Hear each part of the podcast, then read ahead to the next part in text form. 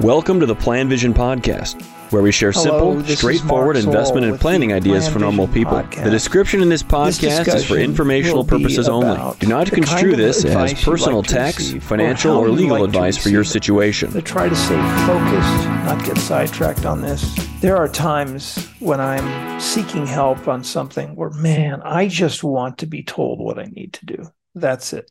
So I'm talking to you right now about this personal finance investment advice. I'm asking you, how do you like your advice? For example, when it comes to my lawn, just tell me what I need to do fixing my car, improving my health, exercise, and diet. I just want to know what I have to do. Doesn't mean I'll really do it, but it would be nice to be told very directly, very specifically, these are the things that I need to do to improve. So I love to get advice like this for the most part, except on some things where I don't like to get advice like this. It's a bit more subjective and I'm more stubborn about some things, so I'm more hesitant on those types of things. So I'm a bit wishy washy here on my answer. I really wish, though, professionally, I could provide guidance like this.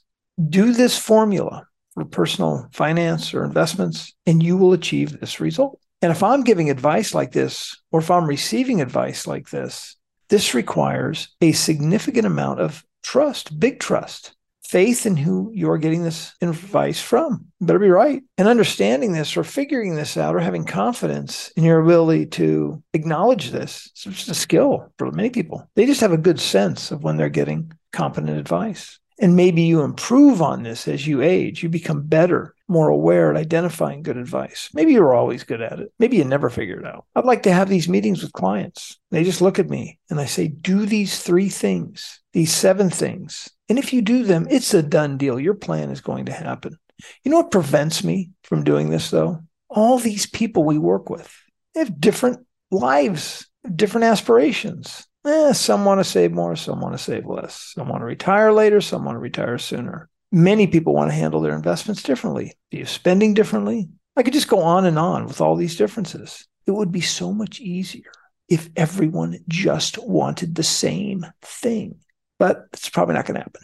One of the questions that we ask on our onboarding survey is how you want to receive the advice. There's five answers. I can't remember all of them. But my favorite answer are those people that say, just tell me what to do. Because there are so many times that I feel that way when I'm looking for advice. Just tell me what to do.